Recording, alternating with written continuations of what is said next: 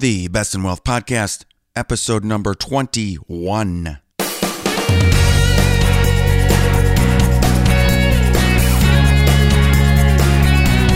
This is the Best in Wealth Podcast, a show for successful family stewards who want answers about wealth and investing so they can feel secure about their family's future. At the Best in Wealth Podcast, we think differently about wealth and investing. You should too.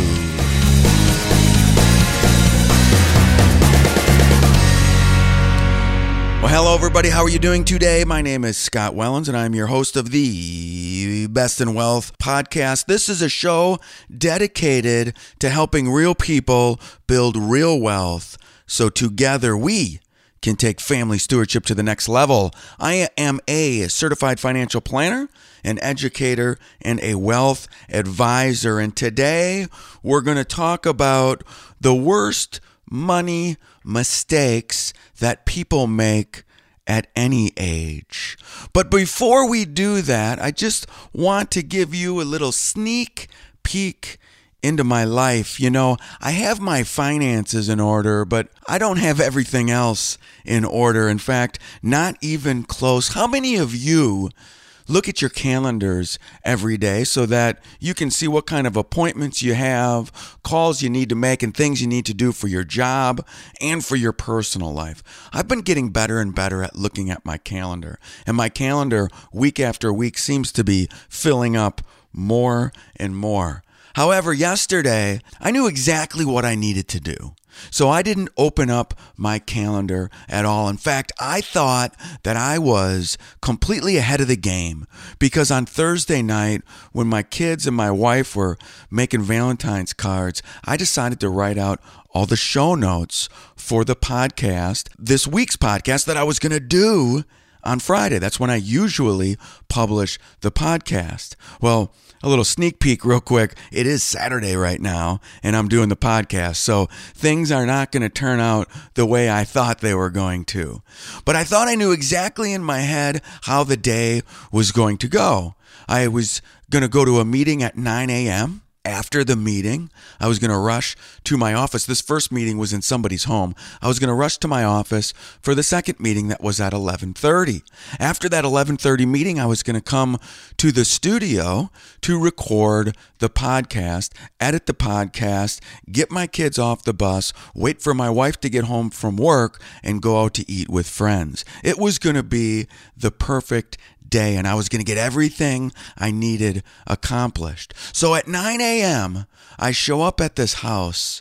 The woman answers the door and acts really surprised. I said, "What's up? I'm here for our meeting." And she said, "Scott, our meeting's at 10.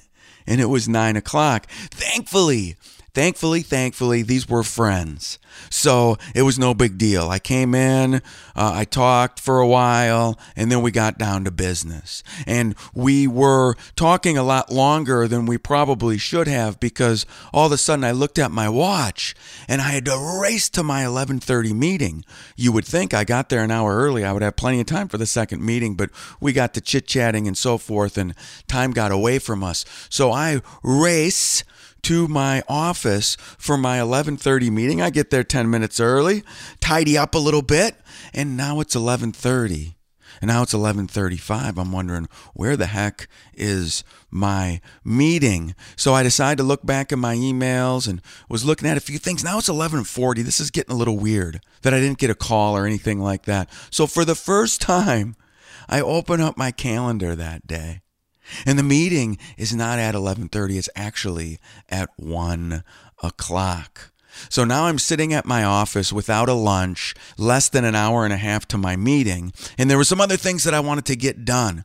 So I get some stuff done, I do my 1 o'clock meeting, it lasts until 3 o'clock, and now I have to race home to get my kids off the bus. My wife and I switch off getting our kids off the bus. Needless to say, my day didn't work out as planned, and my head was pounding. I didn't eat lunch. I got this whole blood sugar thing going on. I get really grumpy when I'm hungry.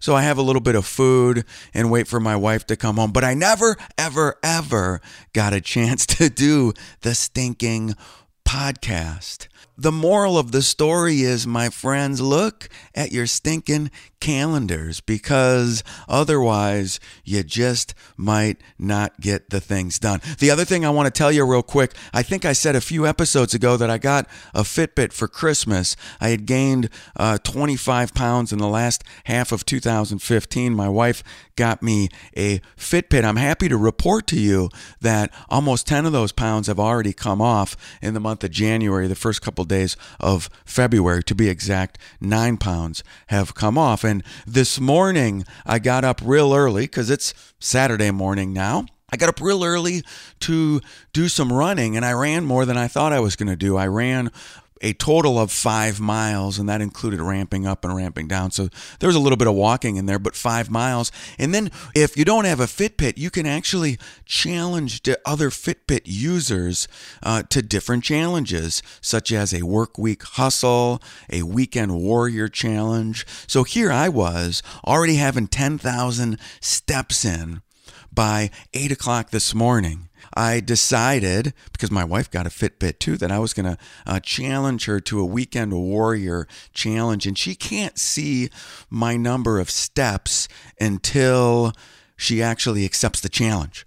I invited her and a couple of other friends. She has just joined, and I have this app on my Surface Pro 3, this Fitbit app. So when anybody ever comments or they accept the challenge or anything like that, a big noise goes off in the background.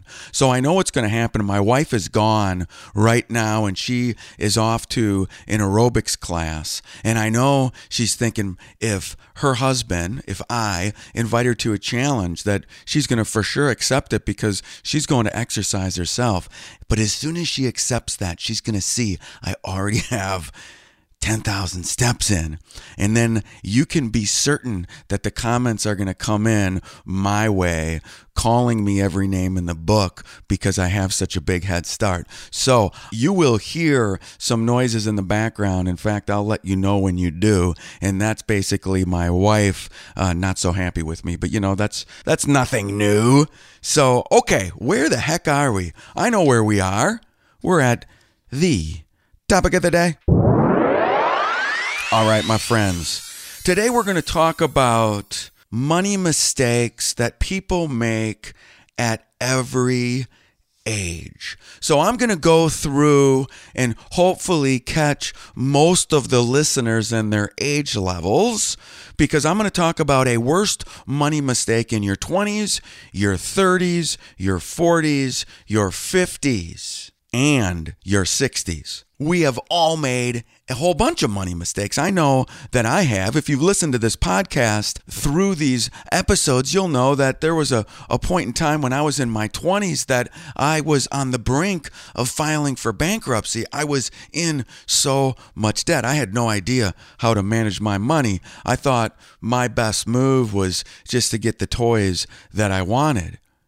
I did find out that the first step that anyone can make is admitting that you've made mistakes when it comes to money. If you can admit that, then you can move forward. It's almost like any 12-step program that you've heard about before. The first step is always admitting that you have a problem, and I had a money problem. For some of us, our money problem is we spend too much money. For others, it's more we aren't educated enough on the type of money moves that we should be making. And I'm going to talk a whole lot more about this in 2016. I call it the Great Divide. People understand that they need help with their money. The statistics show that money is the biggest worry amongst people. In fact, 70% of Americans stress about money. That's their number one stress. So the Great Divide is, what do you do when you're stressing out about money? You need to take action, but people don't know where to start. They don't trust any type of financial advisor or stockbroker or things like that. So they just kind of are stuck, and they bury their head in the sand and forget and pretend that everything's going to be okay. That's exactly how I was in my 20s until I got to my 30s and I admitted that I made mistakes and that I don't have it all figured out when it comes to money. We spend too much, we save too little, we're underinsured, we're overinsured, the list goes on, we don't invest correctly. There's so many different ways that we make mistakes about monies. And I'm going to talk about one of the biggest mistakes in each decade of your life that people make. I'm going to start with your 20s. The biggest mistake that I believe people make in their 20s is spending more than you make and not saving enough for retirement. This one gets most of us. We graduate from college or we get our first job, and if we go to college, we're already in a pile of debt. So instead of attacking that debt, we don't. We can't help ourselves. For the first time, we're making some money and we feel like we deserve some things. So we go buy a nice car, we get a really nice apartment. We don't figure out what our debt to income ratio is. We just do it. We just buy nice things because everybody else is doing it. Let's face it, we're in the era of abundance. This is much different than the era that our parents or grandparents were in when we struggled to put food on the table. It's not like that anymore. We're in an era of abundance, but it will nip you in the butt if you don't take care of your money wisely. So the best thing that you can do if you're in your 20s, listen to me right now. Create a budget. Create a spending plan.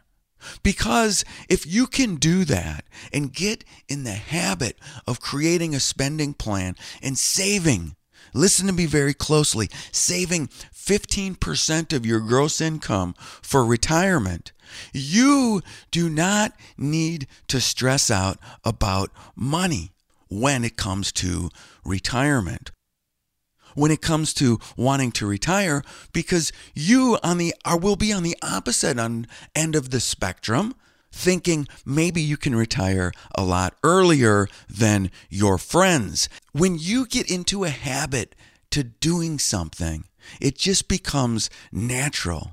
And if you can get in that habit in your 20s, oh my gosh, and you're saving 15% of your gross income, you will accumulate millions of dollars in your lifetime.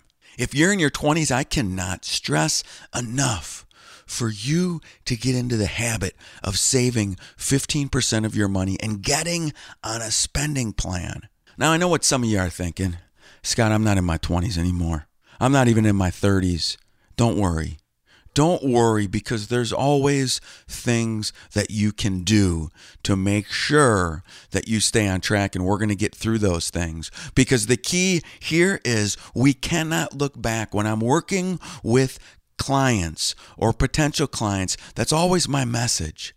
People get all up in arms because they've made a Social Security decision, and now looking back, they wish they would have made a different decision, or they wish they would have saved more, or this and that. But all we can do is look forward. That's it. But if you're in your 20s, you have a chance for action. I wasn't smart like that.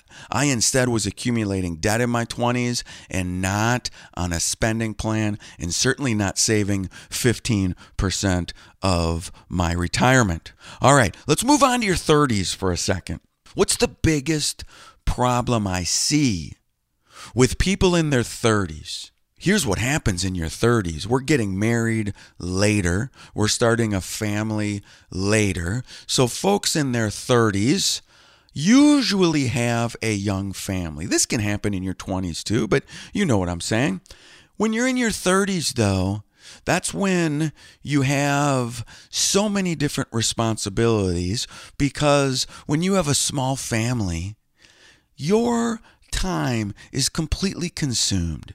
You work all day and you come home and you take care of the kids and you struggle to do the dishes and the household chores, and you're fighting with your wife over all that stuff because she's working too. I mean, it is so stressful.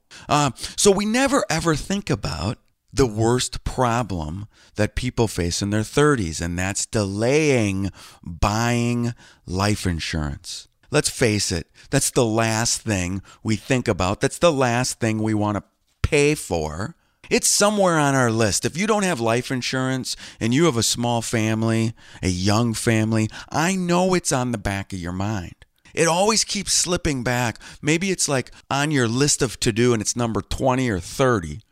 And then every day different things stack up in front of that, more important things that come up, so you delay buying life insurance. You know, we know that we need health insurance, and I can guess that most people listening to this show have health insurance. We know that if we own a car, we need car insurance. We know that if we own a home, we need home insurance. Those we know that we need, but do you know that you need life insurance? Because here's the thing. Not everybody needs life insurance. Sometimes people who are single and don't want to have kids and don't want to get married, and they have a bit of a savings account. Maybe there's no need for them to have life insurance. There's other people listening to this show that maybe have had kids, but the kids are out of the house now. And you have a significant amount of money saved up for the future, for retirement and so forth. So that means that you don't need to insure against anything at the moment. There comes a time when you don't need life insurance. But when you have a young family, and until you get those kids out to college, it is a necessity. And I think the main reason why people overlook insurance is because it's not that easy to understand. Oftentimes, it's sold instead of something that you think that you need. So what I always suggest to my clients, and this isn't an episode on life insurance, but is to buy term life insurance, because term life insurance will insure you for a specific period in time. And once you don't need that insurance anymore, kids are out of the house, or you've built up enough savings that you don't need that insurance anymore. And there's a big debate between term insurance and whole life insurance. And there is a time and a place for whole life insurance for some people. But this is a show for family stewards.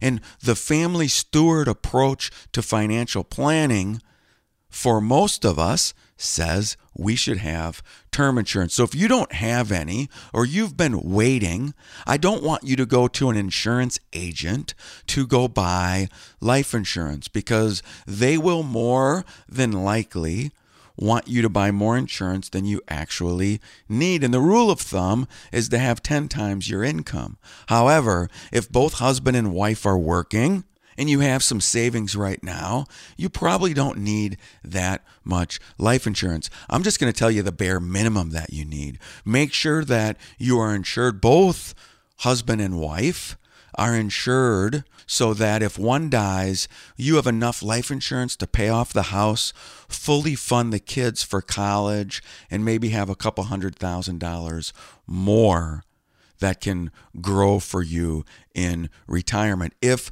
both husband and wife or partners are working. If only one of you are working, that particular person should be insured, the worker, for probably 10 times the income, so that if you do die, now there's money too that we can live off of and keep growing. The spouse that's not working can maintain the standard of living. So there's a couple of websites that I've been researching where you can go look for insurance, and maybe you think you need $500,000 for 20 years, that you can go to these websites and see what the prices would be, but not actually have to talk to anybody or even give your personal information so somebody will call you back. And I'm not related to these sites whatsoever. I just know that I have used these before helping clients to price out insurance. And those websites are Quotacy.com and PolicyGenius.com. I'm sure that there's others as well. And if you go to the show notes, you'll be able to find these websites. I'll put links up on the notes, but that's what I suggest to people. Okay, let's get on to the 40s. What's the biggest mistake I see that folks making in their 40s? And that's this. spending money on kids' college while ignoring your own retirement. Listen, I get it. People are attached incredibly to their kids. I mean, let's face it, we're family stewards. We want the very best for our kids. And at this age, people are still buying things that they want. Maybe a bigger house, a new car, family vacations. If you haven't started getting serious about retirement, it's time to start. But what's happening is parents aren't getting serious about retirement, and now they're spending an enormous part of their income on their kids' college while ignoring savings for retirement. But this is the time to wake up and smell the coffee, my friends, because there is still time when you're in your 40s to tremendously boost up your savings so that you will have what you need to have a successful retirement, so your money will not run out. Compounding interest is such a beautiful thing, and we need to leverage this phenomenon in order to save enough for retirement. And in your 40s, there is still plenty of time to do it. The key is to figure out how much to save and then get on that schedule. There's plenty of calculators out there that'll give you some rough estimate on how much you will need for retirement. So just keep that in mind. If you have not saved, if you're in your 40s and you have not saved adequately for your kids' college, well, then they're going to have to find loans and go at it a lot by themselves. We've just gotten too far in this game of life to not start saving for retirement. So it's one of those goals we are not going to be able to accomplish, and that's okay. My advice to you parents that are in that situation, and almost any parents that are out there, is find a great 4-year in-state public college so that you can make expenses reasonable, so your son or daughter is not graduating with $100,000 worth of debt, and that they get jobs while they're in college and really help supplement their college expenses. That's the road you're on now. You need to face that fact, because if you don't face the fact that you're not saving up enough for retirement, there's going to be big, big problems down the road, and you're going to wind up having your kids taking care of you. And I know that's not what anybody wants, our kids taking care of us financially. All right, let's move on to your 50s. What's one of the biggest problems that people have in their 50s? Money problems. That's getting too defensive with their retirement savings. Getting too defensive with retirement savings. This is the time when we look at our retirement accounts and the balance is getting higher than we imagined. When we're in our 30s and we have 401k balances or IRA balances that are not that high, we can stomach stock market losses, much like we've been seeing the last couple of months, because losing, I don't know, 10 or 20 or 30% of your balance doesn't seem like that big of a deal because the balance is not that high to begin with. Then we move on to our 40s, the balance gets higher. We can still stomach some losses, though in our 50s, retirement is starting to stare us in the face. Stomaching a 30% drop in the market is not in the plans. So we think that we need to get ultra conservative with our money. But in our 50s, it is so hard to stomach large losses. So we get so conservative with our money. This can really hurt in the long run, though. And our money may not grow like it should, ensuring a retirement that we dreamed of. So we all need to remember that our time horizon does not end the day that we retire. It goes on until we are no longer living. So while it's true that our risk capacity, which is our ability to even handle risk, becomes less and less as we age, we still need to allow our money to grow so it doesn't run out. A lot of us are living 30 plus years in retirement, and this means that our time horizon is still very, very long. So while I agree, if you're in your 50s and you have 100 or 90% allocation in stocks, and you're starting to get in your later 50s, that needs to be dialed down, but it does not need to be dialed down all the way to bonds and cash or very, very little stock position like I see couples doing over and over again. It's getting to that sweet spot, that place where your money can grow, but you're still not taking excessive risk.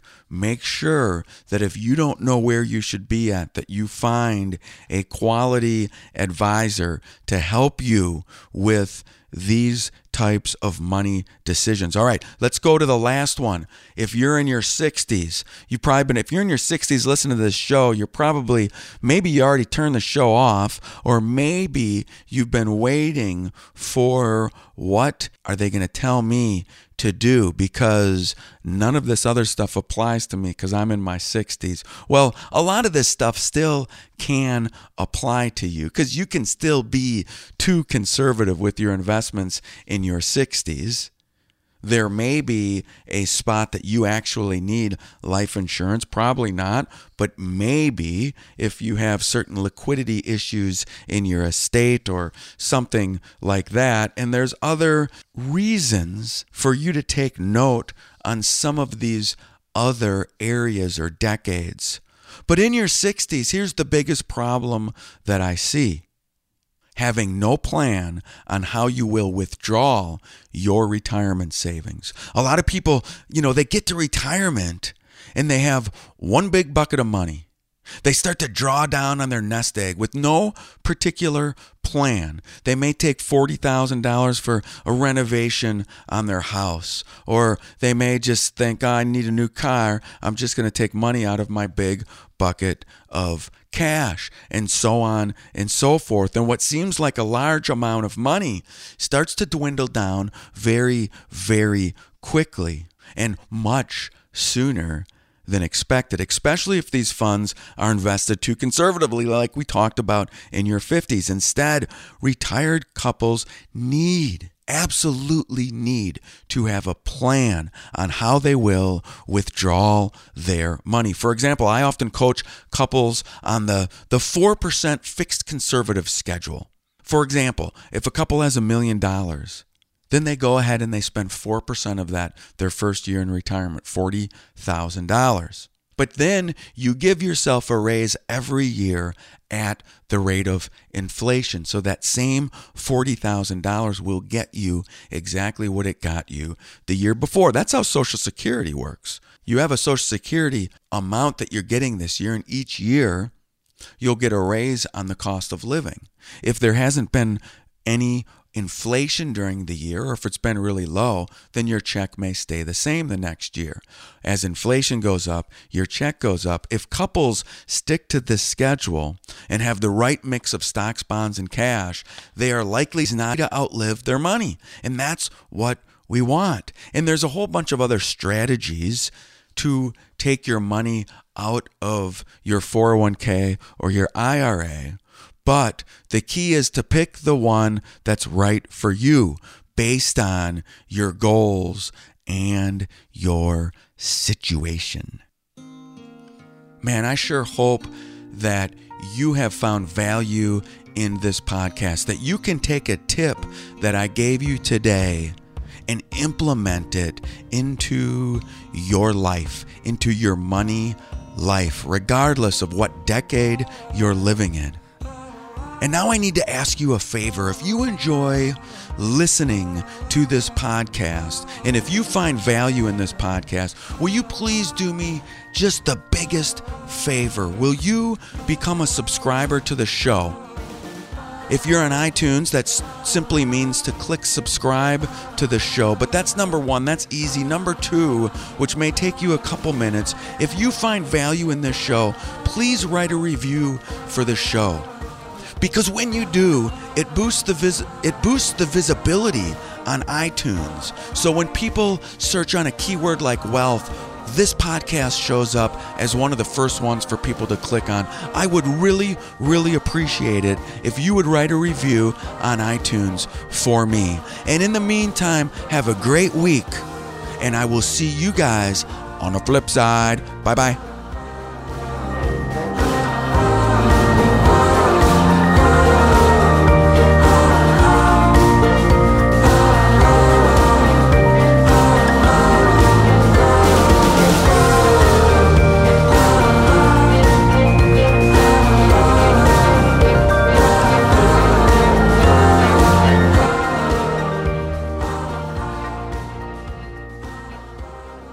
The Best in Wealth podcast is hosted by Scott Wellens. Scott Wellens is the principal at Fortress Planning Group. Fortress Planning Group is a registered investment advisory firm regulated by the Securities of w- Act of Wisconsin in accordance and compliance with securities laws and regulations. Fortress Planning Group does not render or offer to render personalized investment or tax advice through the Best in Wealth podcast. The information provided is for informational purposes only and does not constitute financial, tax, investment, or legal advice.